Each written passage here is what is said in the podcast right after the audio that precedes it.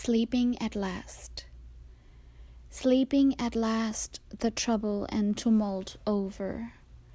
Sleeping at last, the struggle and horror past.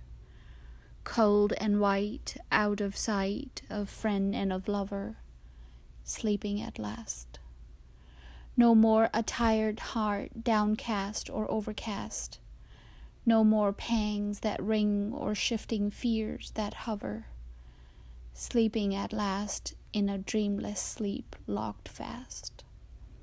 Fast asleep, singing birds in their leafy cover cannot wake her, nor shake her the gusty blast. Under the purple thyme and the purple clover, sleeping at last.